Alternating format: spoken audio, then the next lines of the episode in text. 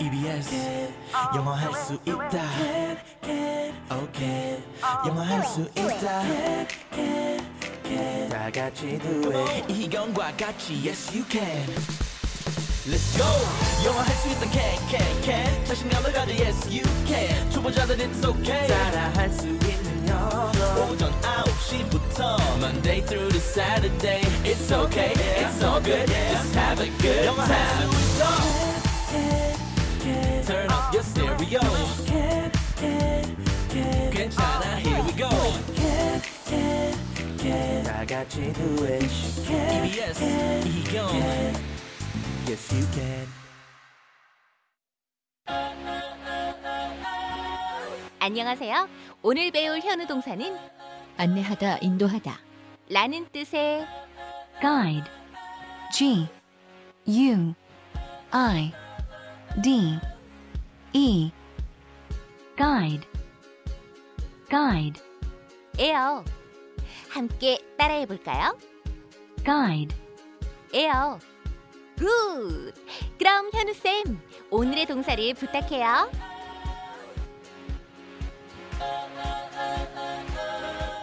가이드 선생님 일단 저는 이게 동사라는 거에 다시 한번 놀랬고요. 음흠. 왜냐면 제가 뭐 동사로 써본 적 당연히 없지만 네. 가이드는 우리가 여행을 갈 때 우리 여행을 잘 안내해 주는 안내자분을 우리가 가이드라고 하잖아요. 그렇죠. 럼 이게 명사로도 쓰이고 동사로도 쓰인다는 말씀이신가요? 네.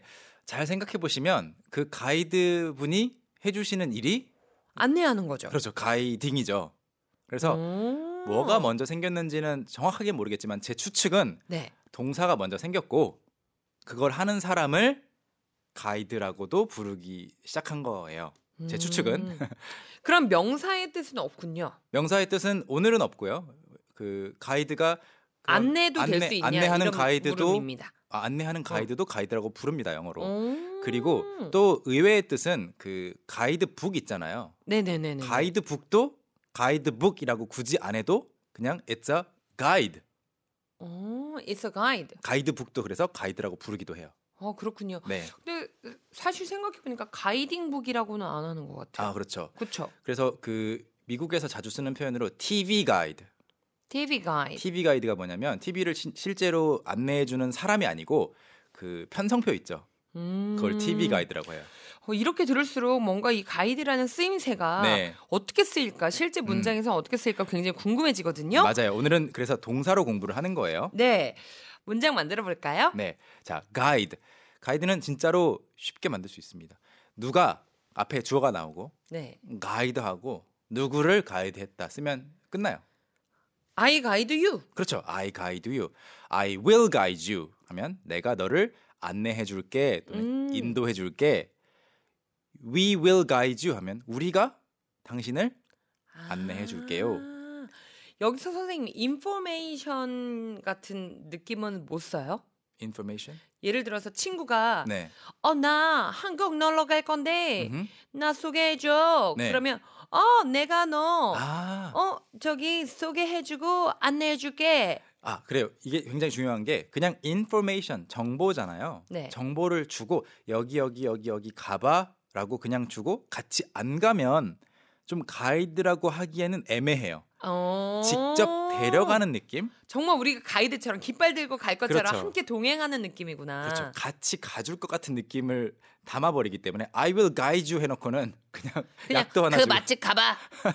이거는 그러면 네. 가이드보다는 뭐에 가까운 거예요? 음. I will tell you I will tell you. where to go 어디로 음. 가야 될지 말해주겠다 느낌이 더 강하고요 가이드는 진짜로 데려가주는 느낌입니다 어, 지금 느낌이 네. 왔어요, 선생님. 자 그러면 음. 제가 준비해본 문장이 몇 가지가 더 있는데 이 문장들도 재, 재미있어요.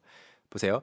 그녀가 응. 저를 가이드 해줬습니다. 안내해 줬습니다부터 영어로 바꿔 보면 오, she 가이디드? 그렇죠. she guided 아, he, he, she guided. 네 가이드가 e로 끝나서 d만 살짝 붙여주면 네. 과거형이 돼요. she guided She guided me me. 그녀가 저를 안내해 줬습니다. 그녀가 저를 안내해줬습니다. 여기까지 이제 guided me. 충분한데 그 뒤에 살짝 응용을 해보자면 그 안내를 하는데 뭘 길- 안내해줬는지. 어디로 방향을 넣어볼 거예요.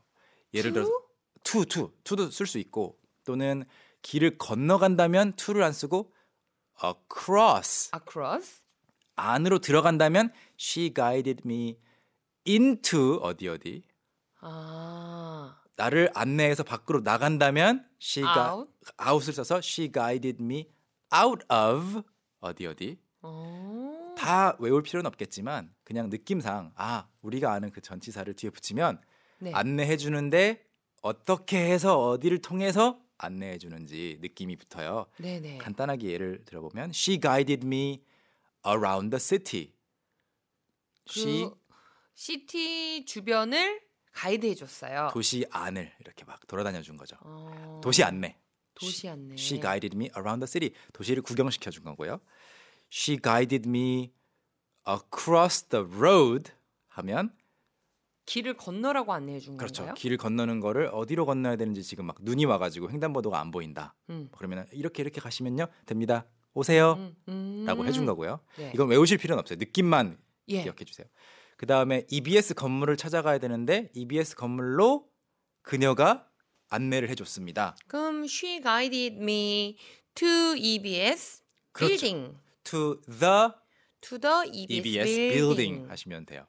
어. 이제 좀 느낌이 오나요? She guided me까지 쓰고 to, from, 네. into 이런 전체 물론 이제 저희가 전치사에 좀 약한 편이에요. 네네. 그래서 좀 어, 가끔씩 어떤 전치사를 쓸지 고민이 되긴 하겠지만 그 뒤에 어디로 음. 어디에 어디 안으로 어. 그 어. 디 바깥으로 느낌은 지금 온 것 같아요. 맞나요? 네네. 네, 좋아요.